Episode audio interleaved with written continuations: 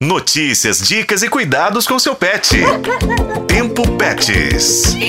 Cuidar do coração dos nossos pets está no foco do chamado Setembro Vermelho, mês da prevenção contra doenças cardiovasculares nos animais. Cuidar da saúde cardíaca não apenas prolonga a vida dos pets, mas também garante que eles possam continuar a desfrutar de momentos felizes e ativos. Por isso eu, Juscelino Ferreira, e minha parceira na produção do Tempo Pets, Daniele Marzano, trazemos as orientações de uma especialista.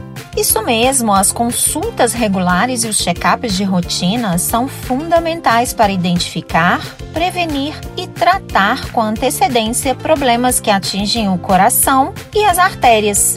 É o que alerta a médica veterinária da Pet Love, Joana Portim. Existem muitos pets que, apesar de terem alguma doença cardiovascular, têm a doença controlada sem crises graves. Porém, no momento que a doença descompensa, o pet dá sinais, e esses sinais, se não notados e tratados com a devida urgência, o dano é irreversível e pode levar a óbito rapidamente. Estudo sobre doenças crônicas da Pet Love, coordenado pela veterinária Joana Portim, revela que entre os principais problemas destacam-se a doença valvar degenerativa crônica e a cardiomiopatia dilatada em cães.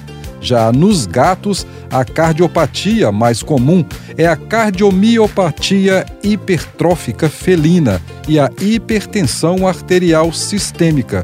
Ela alerta para a prevenção. A gente pode falar principalmente de uma ação importante de prevenção que é o cuidado com a saúde bucal. A doença periodontal pode levar o cão a desenvolver o que chamamos de endocardite bacteriana, o que é bem comum justamente porque as bactérias da boca podem migrar para o coração via corrente sanguínea. Outra ação importante de falar é que manter o pet com o peso ideal também tem relação com a saúde cardíaca. Apesar de não ter estudos que comprovem que a obesidade causa uma lesão cardíaca, sabemos que a obesidade agrava uma condição cardíaca já existente, já que os pets obesos tendem a fazer maior esforço físico, exigindo mais do coração, o que agrava a doença e diminui a sobrevida do pet. E há diversas formas de identificar sinais que podem indicar problemas cardiovasculares nos bichinhos. Joana Portin nos explica. Os sinais mais clássicos em cães são a tosse e o cansaço físico acentuado. Cães com mais de 7 anos que iniciam com tosse, mesmo que pouco frequentes, já devem ter a suspeita de cardiopatia.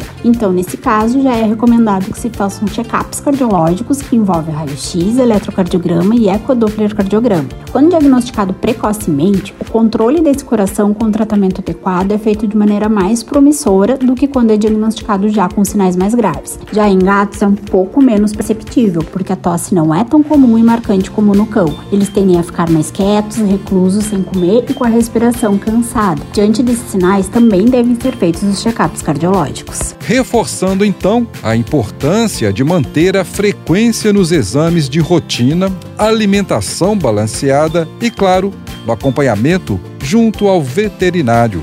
Com a colaboração de Daniele Marzano, este foi o podcast Tempo Pets. Acompanhe pelos tocadores de podcast e na FM O Tempo.